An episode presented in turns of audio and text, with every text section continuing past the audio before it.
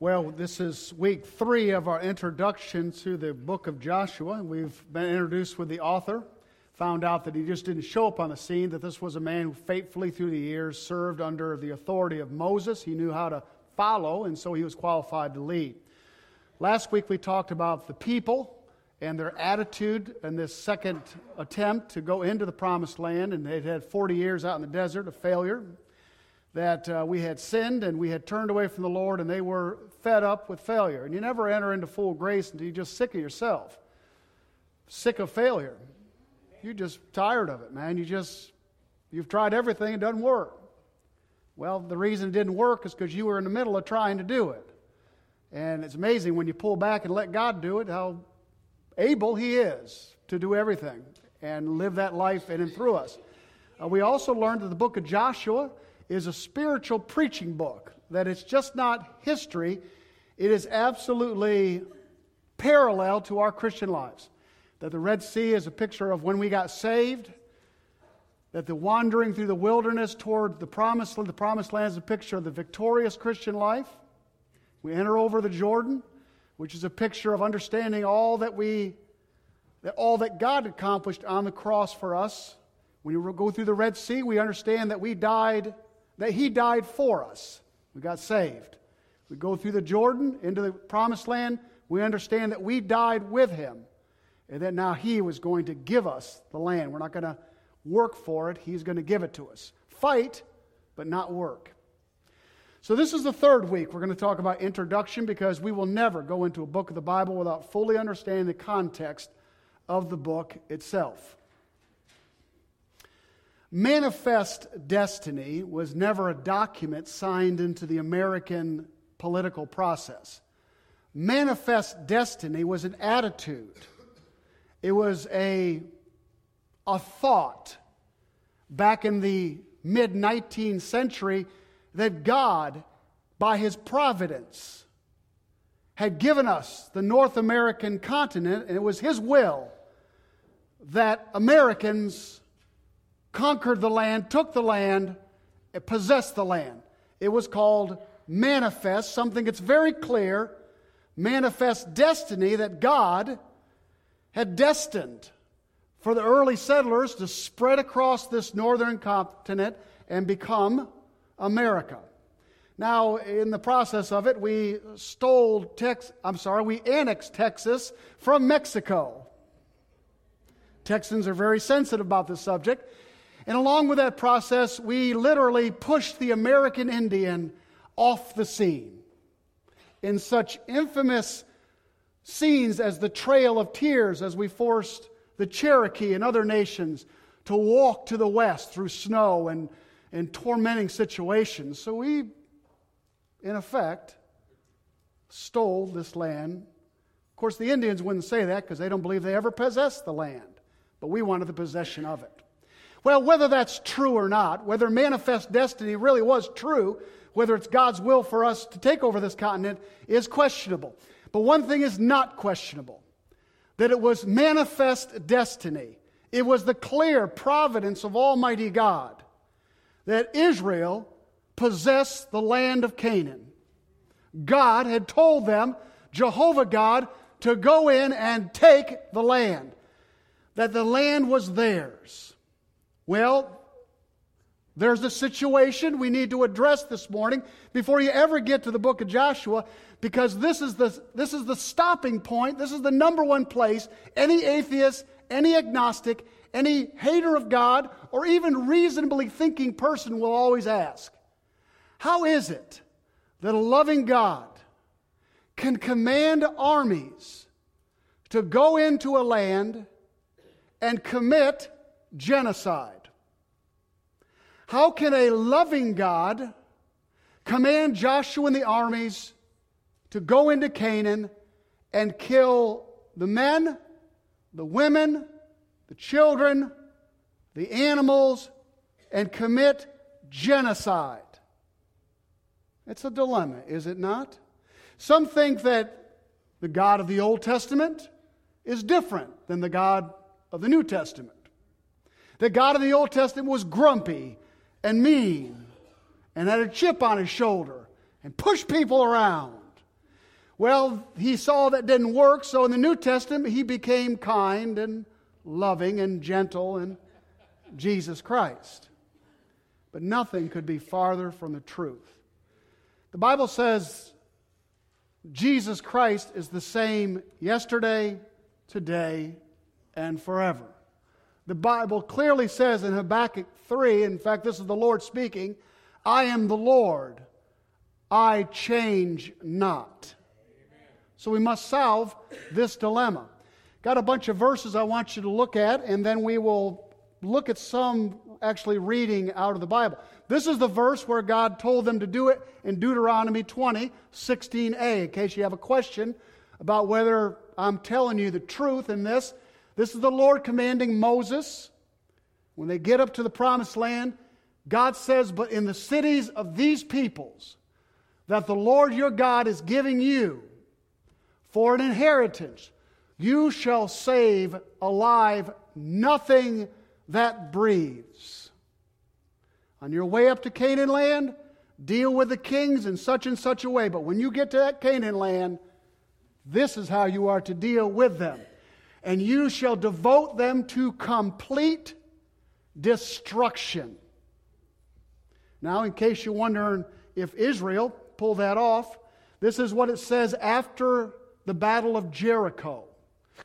It says, Then they devoted all in the city to destruction both men and women, young and old, oxen, sheep, donkeys, with the edge of the sword. Don't try to clean that up. It's as ugly as it appears.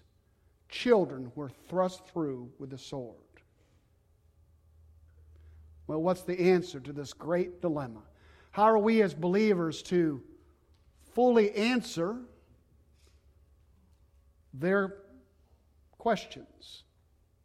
I, years ago, I was in a college class surrounded by a group of atheists.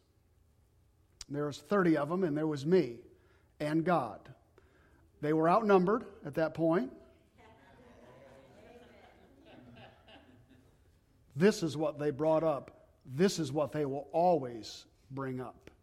And Christians are to have a fair answer to this question? Well, first of all, we need to understand some things. First of all,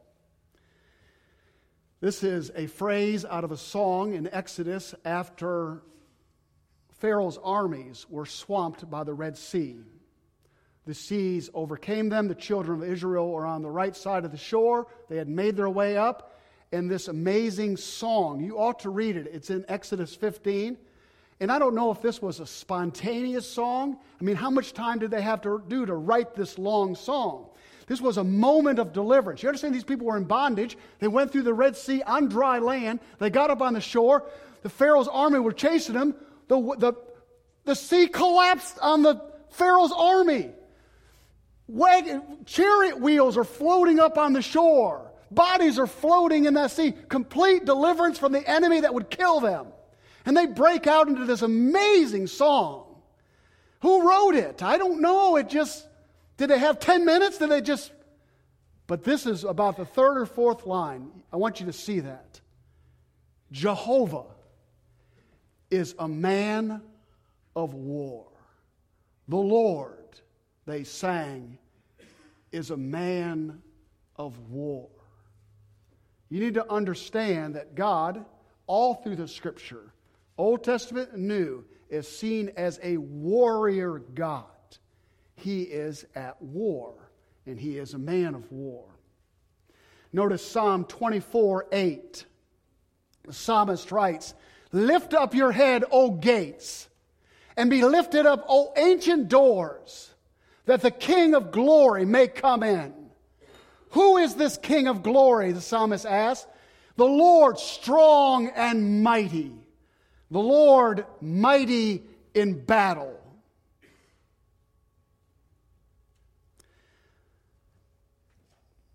Just before the armies march toward Jericho, Joshua is confronted with a man with a sword, looking like a man with a sword, because he asks the man, Are you a friend or are you a foe? And the man steps forward with his sword, with his warrior armor, and he says this. And he said, No, but I am the commander of the army of the Lord. Now I have come. A pre incarnate appearance of Jesus Christ, saying that I am the true commander of these forces. There he is, seen as the man of war. I want to turn to Revelation 18 in case you think this is just in the Old Testament, actually 19. Revelation 19. You may turn there if you'd like or just listen along, verses 11 through 16. This has not happened yet. This will happen. Amen. We will see this happen. Amen. One of the great reasons to study and know your Bible is that in these end times, when you see this happen, you can step back and go, I knew that would happen. I knew that was coming because I read it. Revelation 19:11 says this. Then I saw heaven open, and behold, a white horse. And the one sitting on it is called faithful and true. And in righteousness, notice, he judges, he makes war. He doesn't settle the war, he makes the war. He stirs it up. He brings the battle to the forces. I'm fascinated that when the Israelites showed at the, at the border that the land wasn't empty. God could have done that. Or that the land was full of dead bodies. He could have stopped all of the hearts of the Canaanites dead on the ground. He could have caused a disease to spread through the land and decimate it. He could have done a thousand things. But when they showed up, they were there to fight.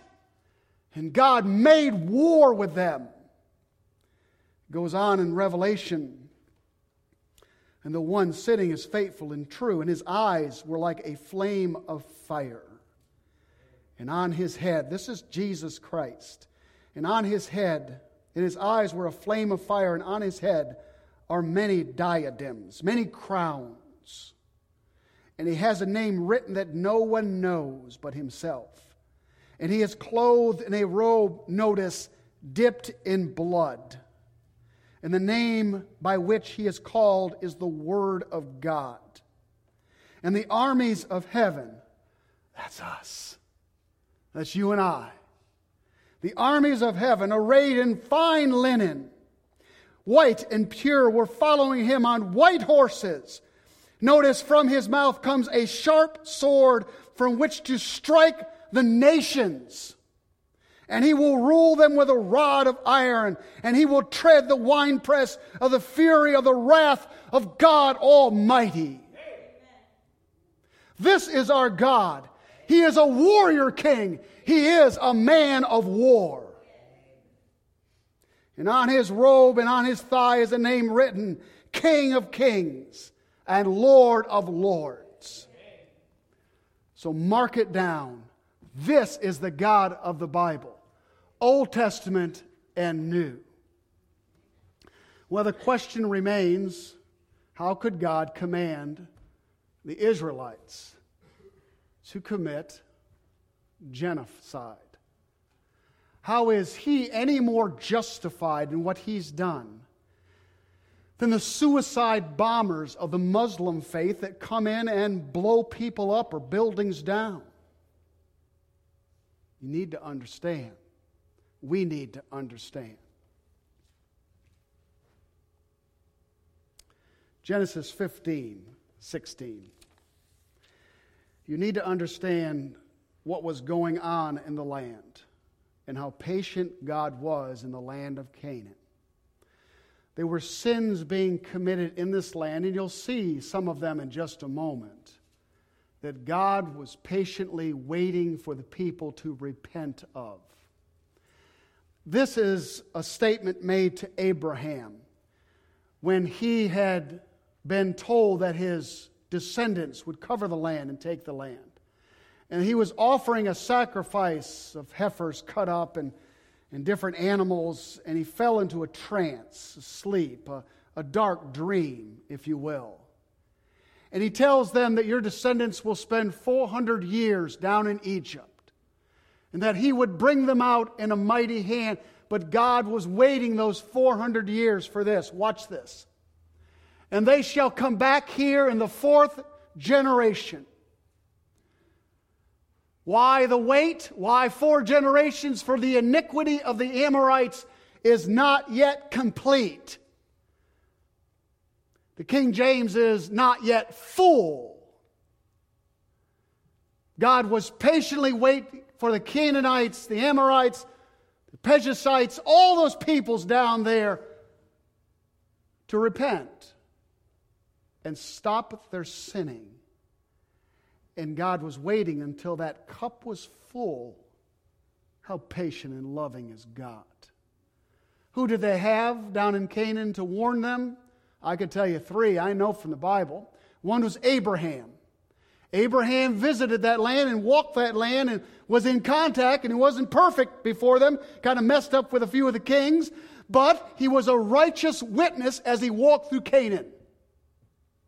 And then you have the king of Salem, Melchizedek, priest of the Most High God. He lived in Canaan. He was a priest of Jehovah God. They had their witness. Also, they watched the judgment of God on Sodom and Gomorrah. They watched the fire and the brimstone rain down, and they continued in their sin in Canaan. Most likely, they looked at the fire and brimstone as a natural catastrophe. But was, what was a natural catastrophe to, from them was the judgment of Almighty God. Now, I'm not going to tell you that every natural catastrophe, whether a hurricane, tsunami, or such, is the judgment of God. But don't we quickly attribute it to simply a natural disaster when it could be God's waking a nation up attempt to reach a people? It's possible. It is possible. And they ignored it and went on into their sin until it was full. A couple things before we move on. First of all, you need to know the land was never the Canaanites, it was God's. God didn't take anything away from anyone. In fact, the land wasn't really the Israelites, because later on, when they sinned, He took it away from them. That's a good lesson to know. Years ago, I worked over at Arlington Post Office, and I had a cubicle that I worked to sell stamps. There's four or five of them up front, and I liked where I was. I set up my little home there. I, I liked the position and the whole deal with the boss downsta- downtown. They'd put cameras up, and they wanted to move around the folks so they could keep a better eye on either me or somebody else. I don't know why the move. But he moved me two doors down, and I, I, I told my boss, I said, Well, tell him, tell him that's my spot. You know, that's, that's my spot. And the message came from Mr. Vogelpool from downtown Tell Gaylor that he doesn't have a spot. The post office has a spot. And I said, Yes, sir, I'll move wherever you want me to move. That land was not the Canaanites' land, it was God's land. No, number two, I want you to see the sin that was in the land. Deuteronomy 18. Uh, go to Deuteronomy 18. Some of these I'll have up on slides. Some of them I just want to read to you. Deuteronomy chapter 18. It's the first, within the first five books, it's after the book of Numbers, Deuteronomy chapter 18, verses 10 and 11. This is a warning to the nation of Israel um, about their conduct in the land. This is a warning not to become like the people of the land. Uh, it begins, I, I suppose, let's begin in verse 9 of chapter 18 of Deuteronomy. This tells you what was going on in the land. The Lord says, When you come into the land that the Lord God is giving you, and that phrase is so many times, it's so repetitive. God had a purpose for that. He kept wanting to tell them, This is the land I'm giving you. He goes on and says, You shall not learn to follow the abominable practices of those nations. There shall not be found among you anyone who burns his son or his daughter as an offering. They were offering their children to the god Moloch. The Lord had a fascinating way of describing this. He described it as they were passing their children through the fire. Now, if you think about that, they thought they were sacrificing, burning to their God. But when they took an innocent little baby, tossing him into the fire, they were really passing him through the fire into the loving hands of God. And he took them up. But they sacrificed their sons and their daughters in the fire. Goes on to says, anyone who practices divination, tells fortunes, or interprets omens, or as a sorcerer, or a charmer, or a medium, or a necromancer. Go look that up. Google that.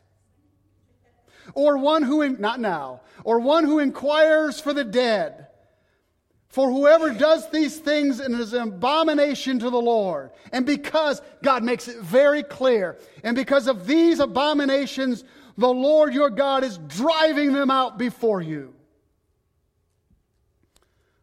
You shall be blameless before the Lord your God for these nations which you are about to dispose. That's what was going on down the land. And God had had enough of it and had waited for them to repent. They were not, and he was coming to judge. Also, in that culture, which is easy for us to understand, was a thing called blood retaliation. Works like this. By the way, it works like this now in the Middle East still. If you kill someone of my nation, I am committed to kill someone of your nation. Take the sweetest, kindest mother who is a Muslim, kill her husband, her brothers, her children in a fight, and she will strap on a suicide vest and walk in and blow up the enemy. Blood retaliation. So, for the Israelites to leave anyone in the land is to invite blood retaliation within their own culture, there would be no peace in the land. Follow me?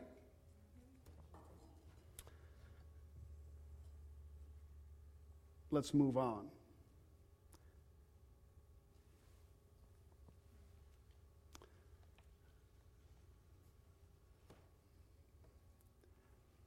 This is a statement in a commentary by G. Campbell Morgan. You need to understand that God is perpetually at war with sin. He is at war with sin. God hates sin because it is sin that destroys us. He is at war at sin in your life. He is at war with sin in our culture. God is perpetually at war with sin. Now, I want to bring up a question at this point, um, brought up by David Platt, a preacher in Alabama. A couple years ago, he made this statement, got in a lot of trouble for it. And I think he got in a lot of trouble for it because he didn't explain it fully. Perhaps he didn't know how to explain it fully because if you just say it, it's very offensive. If you understand it fully, then you get it. He asked the question Does God hate the sinner? Now, our standard line is God loves the sinner and hates the sin, which is true. But he asked the question Does God hate sin or the sinner? Does God hate the sinner? His response was yes. Yes. But he failed to tell you two things. So I want you to go to Psalms chapter 5. You need to understand this as they march into the land. Psalm chapter 5, verses 5 and 6. Easy for us preachers to throw out a verse and without fully explaining it be misunderstood. Psalms chapter 5, verse 6 5 and 6.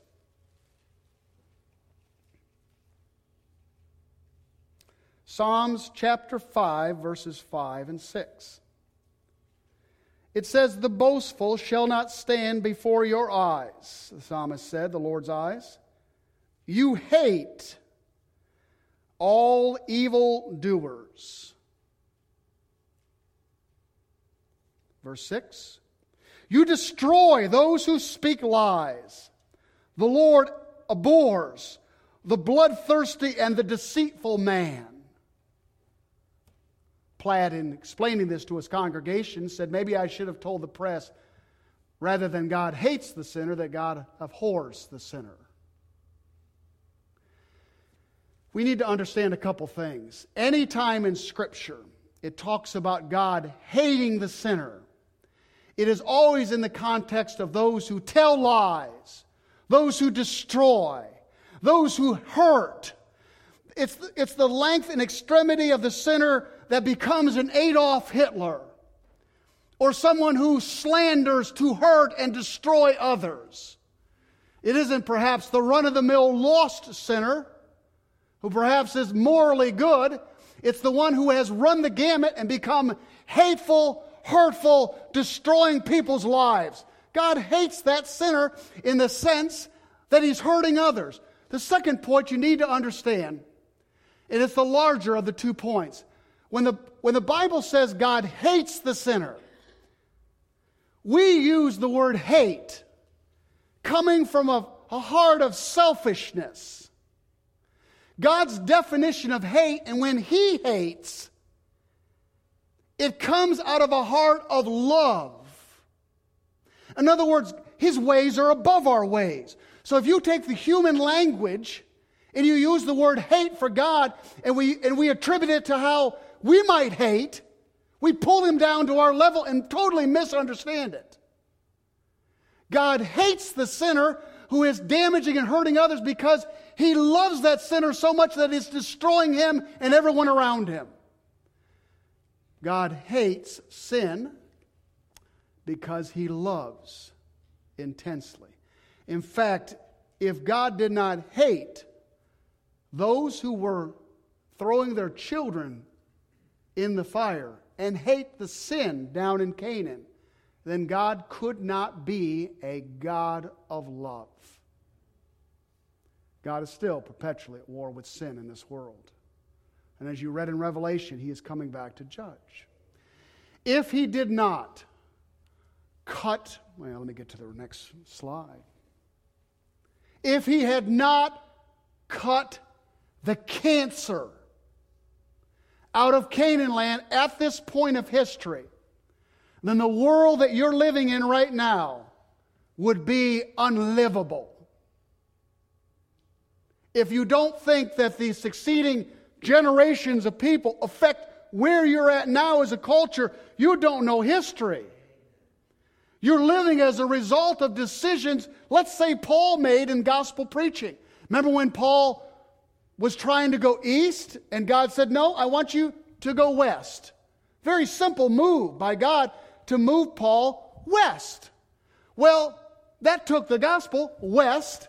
Not that he didn't care about the east, but you find the western hemisphere was influenced by the gospel, eventually reaching the east. But you see how thousands of years ago a decision made affects our culture now. Do you know that most of the people in America, most, not all, that migrated over were from the Galatia area? That those in the Galatia area moved up into northern Europe, and by, by large, not, ex, not exactly, but they were the people that came over.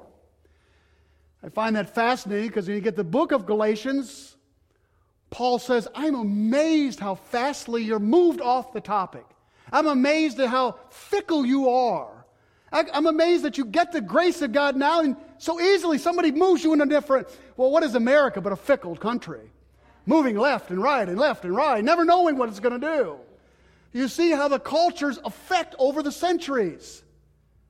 If God did not come down into that land and cut the cancer out, what do you do when you take cancer to the doctor? You got a lump in your stomach?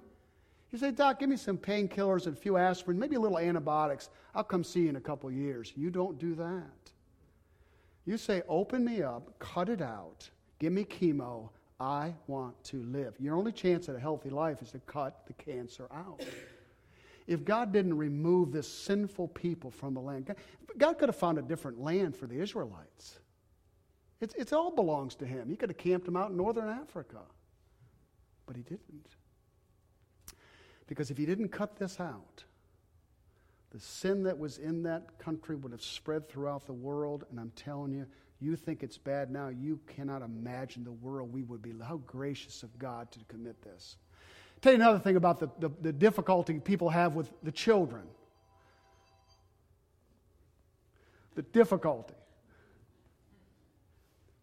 that God came in and killed little babies. Well, if those babies had grown up in that culture, they would have become sinful Canaanites and been destined to hell. When the sword was shot through those little innocent children, instantly they were in the hands of Almighty God who took them in. He saved multitudes of little ones from the fires of hell itself. How gracious of God. Last point, and we'll wrap this section up. If God does not judge sin, then God cannot be a God of love. He cannot. I don't believe in a God of love who allows sin to go on. He will judge it. He'll judge it in your life. Do you know that? He'll judge it in your life. As a believer, the Spirit of God lives in you, and when we do wrong, is He not quick to point it out? We leave pockets in our lives, and God will never stop pers- warring against that pocket of flesh. He just won't. He will not be content until you are free from sin, free from flesh, which will be in glory up there, but you can become more free down here than ever before. Without knowing it, Larry gave us a double meaning for our be strong and conquer. Throughout the series, the flip side of that is be selfish continually. Is that not us? He will never be content with our self centeredness. He will never be content to allow sin to remain in our lives. He will fight it. He will battle with it. He will cut it out. And he has through the cross of Jesus Christ. When those Israelites went in, God wanted a land of prosperity. I'll tell you one more warning I forgot to the land of Canaan and to the Canaanites. How good the land was. It was a land that flowed with milk and honey. The grapes were like bowling balls. It was an amazing land. And the goodness of God to those Canaanites should have led them to repentance. Might I say, the goodness of God to the nations of the world, not only America, but other nations. The goodness of God should lead them to the repentance to God. And it does not. God, how gracious He is. The verdict is not on God, who is unloving and unfair to go in and take this. He is a warrior God, He's a man of war. He had waited long enough for these people to turn from their sin. He would save all the little tiny children from growing up in a culture and going to hell. How good and gracious God is.